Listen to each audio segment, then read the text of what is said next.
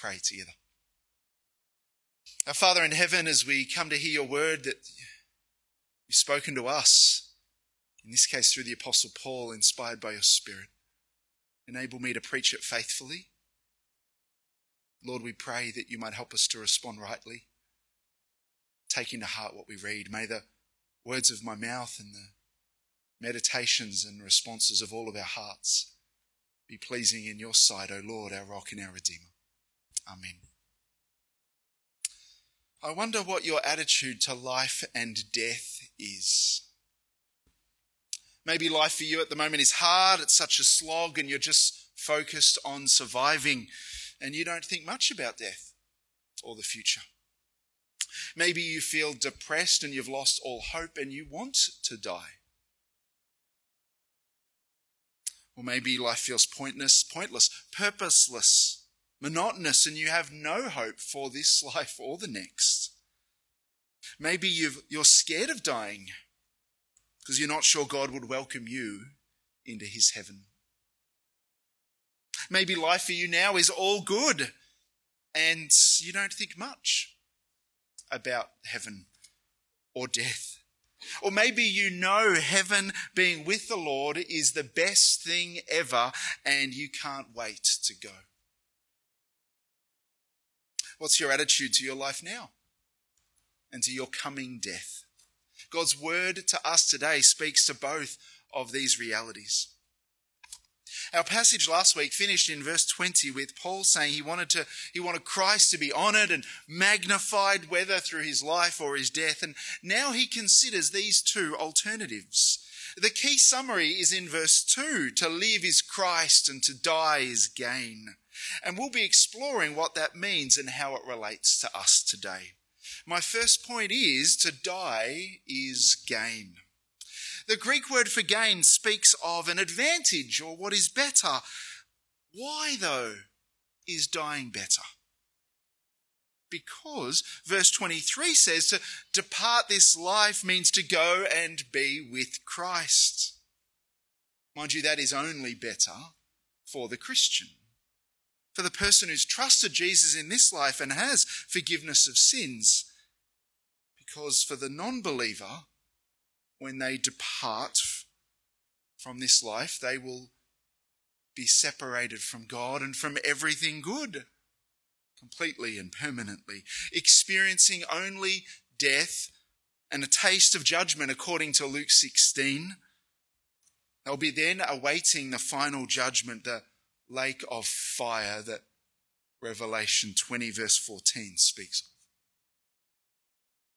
And that's horrible. It's it's awful, it's terrifying, and people need saving from it. Jesus saves us from it. And compared to that, to be with him, it's, it is way better. It's way better than, than this life. It's immeasurably better than hell. When we put our trust in Jesus, he stays with us always. He stays with us always by his, better, by his spirit. And Paul says, doesn't he, that it's far better. It's far, far better. It's so much better, really, that we can even comprehend or imagine. And Paul longs for this. We don't know that much about what it will be like to be with the Lord in heaven. We will still await our resurrection bodies that we will receive at the second coming of Jesus when we are then brought with him into the new creation. But for us now, death brings believers' souls into God's joyful presence. No more suffering or sin or grief, or fear, loss, loneliness. We'll be wonderfully with the Lord. And what's most important about heaven is not the that new creation, it's not the streets of gold or the pearly gates. The greatest gain in heaven is not even being reunited with loved ones. The greatest thing will be standing before Christ and seeing him as he is. The glory of heaven, you see, is found in Christ, him, Jesus Christ himself. Death will bring Paul, death will bring us to the Lord Jesus Christ. And what greater gain can there be than this? And so, if you've trusted in Jesus to save you, you can face your death with certain hope and triumphant assurance. Assurance. A woman at my last church, Angie, was only in her early 50s and her body got eaten away by cancer. Her treatment failed, her weakness grew, but her faith was strong, her hope was sure. Angie knew where she was going. And she looked forward to going to be with the Lord. And she died in pain, but in peace and with joyful hope. And it was a great encouragement to me, to her family, the children she left behind, my friends, to our church family. To die in the Lord is, is gain. Do you know where you're going when you die? Do you need to get right with God now? Or do you need to think differently about the future? Because for the believer to die and be with the Lord, it is far better. So, brothers and sisters, look forward to that. But the Lord doesn't want us to rush there. And I know waiting can be hard. And maybe you actually need to think differently about your life and what matters now. Next point is to live is Christ and it's worth it. When Paul says to live is Christ, he means it's a chance to serve Christ in his strength for his glory. And to live on in the flesh, the body, he says, means fruitful work. So it's worth it. And in verses 22 to 25, Paul describes this genuine dilemma. And he feels really torn between this win win situation. He's arrested, he's in prison, awaiting trial, a possible execution, and death is staring him in the face. And he said he's not fearful of that. He looks forward to death, to, because it means being with Christ. And yet, to live means ongoing opportunities for fruitful work, for Paul, that was evangelism and teaching and discipling, and he wanted to help people be saved and to grow as Christians. Just like that's what we want to focus on at Bundy here. Living meant fruitful work for Paul. Living means fruitful work for us. Remember Ephesians chapter 2, which teaches us that we're not saved by our works, our good works, but by grace we're saved and to do good works. That's the good works that God prepared in advance for us to do. That's sort of what Paul is talking about here in Philippians 1, verse 24, about wanting to stay alive because it's more necessary for, for your sake, he says. He's confident and persuaded that it's more important for him to go on living to continue with the Philippians for their progress and their joy in the faith. Can you see here that, that Christ is the passionate pursuit of Paul's life? And can you see that his love for the his love for the Philippians here, his desire to seek their good, even when it's costly. His life is hard. He's in prison, chained, and he wants to keep going so he can serve Christ by serving others. He denies himself for the good of others. And that's a choice all of us face every day. Me or others? Me first or others first? I see our society here in Australia and Melbourne becoming more and more me centered the world should revolve around me, people think. Isn't that why road rage is increasing? I mean, how dare you cut me off? How dare you go slow in front? How dare you take 1.3 seconds to take off at the lights? Because I'm at the center of the universe. I matter more than anyone, so get out of my way. Who is at the center of your life? Your universe? Is it you? Or is it Christ? Who's determining your choices and your responses, your priorities, your actions? It's not always Christ for me. And when we suffer, it's easy to be fearful and focus inward. And if life is just good for you at the moment, I ask, are you using your health and your strength to serve others or yourself? Paul wants to serve the Philippians so they can boast in Christ. Verse 26. That is, give glory and praise to Jesus Christ. That matters to Paul. I don't think it always matters that much to us. So maybe you're rebuked or corrected by this. If you are, please, if you're convicted of your selfishness, please remember that with Christ's faith in Him, there really is forgiveness. Full and forever forgiveness. That's what we'll remember in the supper. And as forgiven people who serve the Saviour, shift your focus to others. I just read an article this week about how Mother's Day can be hard for single mums. And this mum called Ruth writes that for most, breakfasts will still be made by me.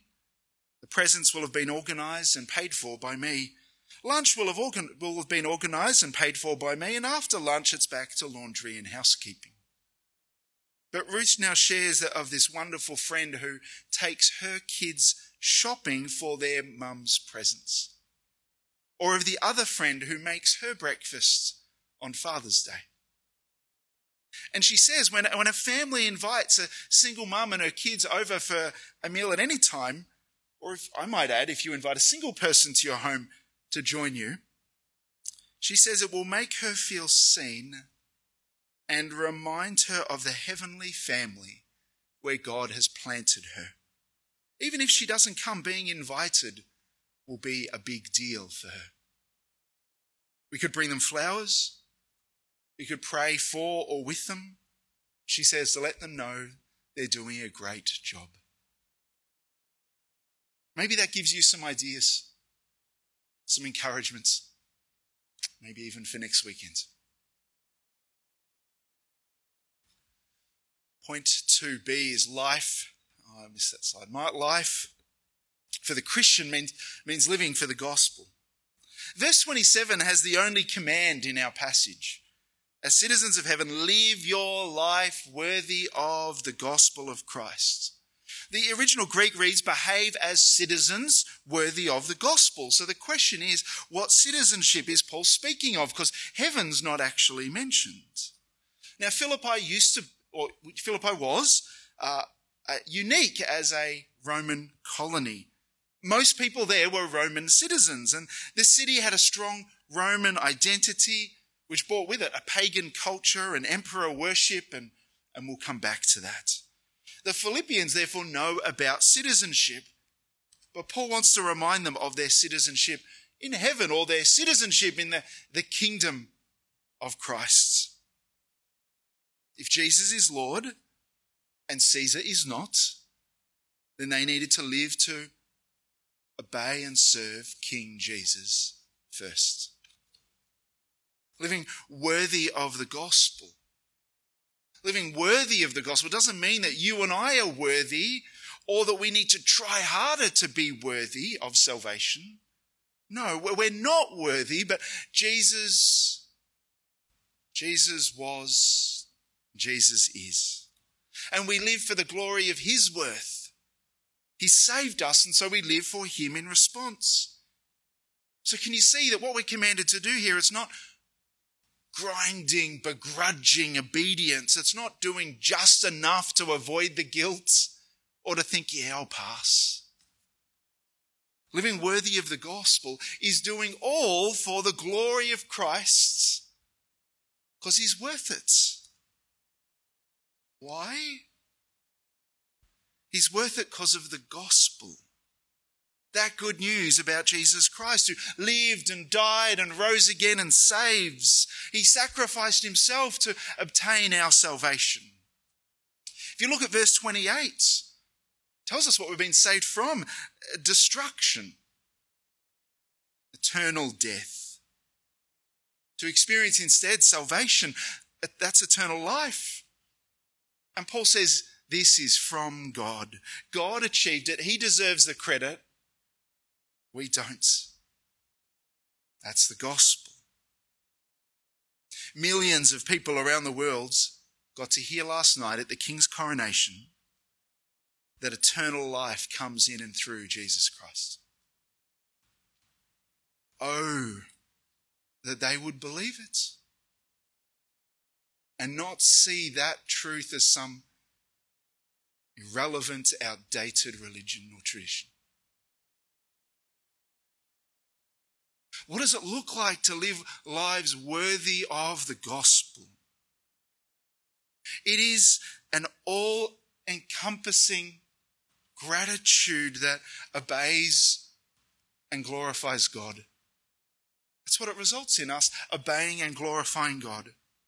For the Philippians, then, living lives worthy of the gospel means in verse 27 standing firm in one spirit, in one accord or mind, striving together for the faith of the gospel. They share in the one Holy Spirit. They are to be united in their mind, their thinking, their heart, and their, their soul, soul and mind. It's literally the word for soul mind. They're, they're to be united in their thinking and their purpose. They're to be striving together for the truth of the gospel, even when others make that hard. And that should be the case in every church. It should be the case in our church. And that word contending is a word that actually describes the actions of wrestlers or gladiators in an arena. And this striving together, when I thought about that, this scene came to mind from the movie Gladiator with actor Russell Crowe, Maximus, leading a band of prisoners to resist a chariot attack by working together. Or maybe you could picture this striving together like this three legged race, partners striving together, bound together. I'm sorry, I didn't have a picture from our church picnic. I forgot to ask Andy. But you see this unified minds, actions, purpose, particularly in the face of opposition to the gospel, in the face of false teaching. When faced with the temptation to divide from one another, God asks for gospel unity we too need to keep believing and caring about the truth of the gospel. Maybe you've joined us at Bundy. Maybe you come regularly. Maybe you're here because you consent to the truth that's taught here. But I ask, do you contend with us? Do you cooperate with us? Are you just a passenger? If you have kids, do you care about the truth that's taught in Sunday school or a youth group? Do you ask them? Do you ask the, the youth leaders? Do you ask questions? Could you teach there yourself? If you're in a growth group, do you speak up, ask questions, engage in what you're discussing in your growth group? Are you serving with us here as we seek to make disciples? Let's keep striving together with our different gifts, the same goal. And it's even harder to stay united when we face opposition and suffering. Point 2c suffering for Christ. Living for Christ means also suffering for Him. The Philippians were to keep believing and living in response to the gospel, not being frightened of their opponents, verse 28. As with all in the Roman Empire, Philippi was a place of pagan idol worship. As I mentioned, being a Roman colony, emperor worship would also have been a part of life, an expectation for people. We cannot be certain. It's we're not told, but it's quite possible that the Philippian Christians could have lost jobs, lost business, or received trouble from the Gentile authorities for not worshipping Caesar. We'll also see in chapter 3 that there are Jewish opponents. They pushed circumcision for Gentile believers as the path to full fellowship with God and his people. That was a lie and distortion of the gospel. And Paul himself had suffered at the hands of both Jewish and Gentile authorities for speaking the gospel. He's in prison for it. And he says in verse 30 that the Philippians are in the same struggle. And that word struggle describes something that can be agony. Agony. The Philippians suffered for the gospel, whether it was a loss of respect from others, a loss of work or income or freedom, loss of family members who get in prison, loss of property. We don't know specifics. But notice what verse 29 says. It has been granted to you not only to believe in Christ, but also to suffer for him. This is saying that God has given them saving faith in Jesus Christ for the glory of God, the glory of Christ, and God has given them the privilege of suffering for Jesus too. Both salvation and suffering for Jesus are gifts from God. And I don't think we see it like that. Or we don't want to. But that's what we're told here. God's in charge of our, our salvation and our suffering, which happens for our good and, and for the good of others. So we don't need to fear. And wasn't it our Lord Jesus who said in Matthew chapter 5, Sermon on the Mount, you are blessed when people insult you, persecute you, falsely say all kind of evil against you because of me. Be glad and rejoice because your reward is great in heaven. As we've said before, Christianity is viewed as the bad guy in our country now. Christianity really is no longer an option, it's the problem. Many suggest that we're on the wrong side of history, the wrong side of so many moral issues. And being on the wrong side, it's tiring, it can be demoralizing. But Jesus taught us how to live as one of the bad guys. He predicted it, He experienced it. He's with us in it. And so when you are teased at school for speaking up for Christ or standing for Him, you are blessed. When you speak respectfully the truth of God online and you cop all sorts of offensive responses or even threats, you are blessed. And if that day comes that you give up your job or you lose your job because you will not compromise your Christian convictions, your faithfulness to Jesus, remember you live for Christ. It's worth it. You don't need to fear. And if the day comes that you or I go to prison for preaching the gospel, we don't need to fear.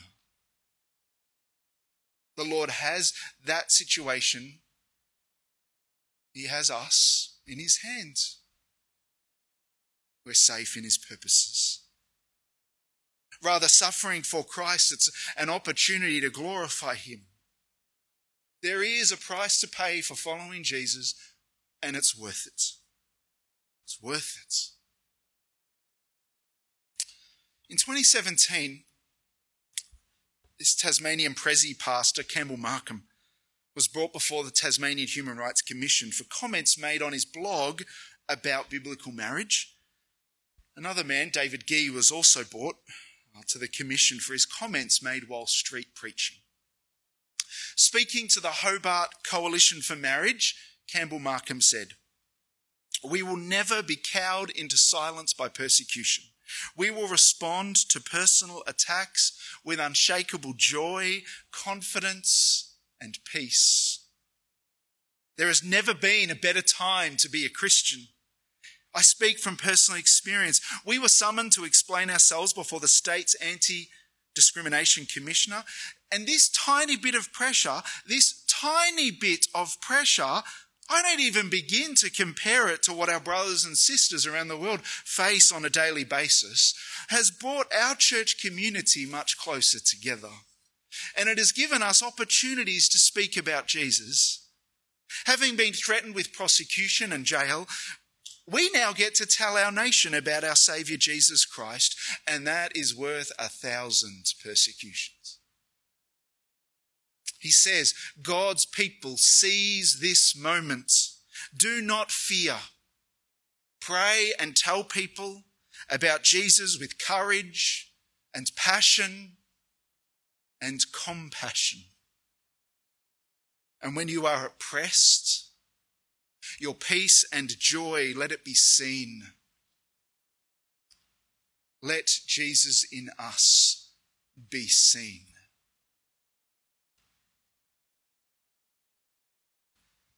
But as he said, some believers suffer so much worse.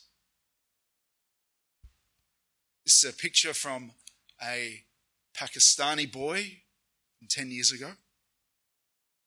At the moment, six Libyans face the death penalty for converting from Islam to Christianity.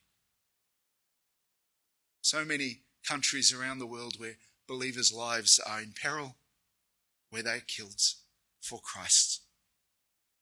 On the 11th of April this year, residents in a Christian majority village in Karen State, Myanmar, Burma, were attacked. A month ago, the Myanmar military bombed the church, literally. They occupied the town and they burnt down the 12 houses that remained, leaving many homeless. Flee for their lives, flee to the jungle. In early April, other Christians were killed by the Myanmar military. My brother has actually gone there to try and help those fleeing. For many believers, God has granted that they not only believe in Him, but they suffer for Him, suffer greatly for Him. We should pray for and support them as we're able. Please pray for their encouragement, God's provision for them, and to faithfully witness to Christ's salvation of their persecutors. Pray that they would believe that to live is Christ and to die is gain.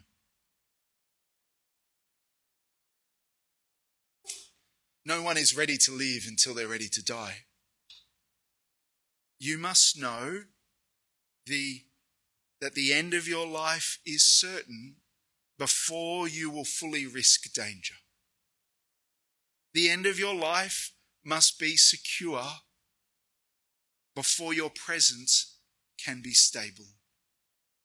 It is only when you know that death will usher you into the presence of God that you will live a life of fearless faith.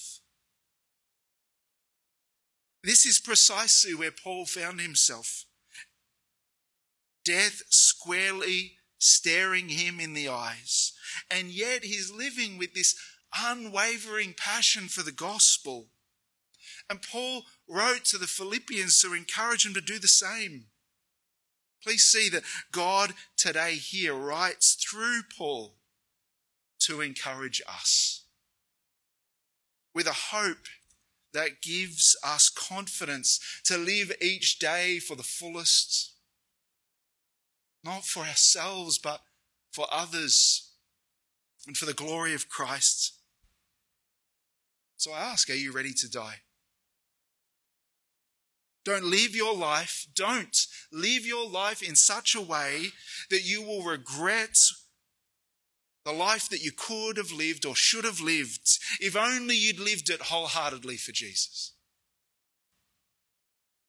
Don't live your life so that you'll live it with regrets. Live it for Christ. He's worth it. He's worth it. Let's pray.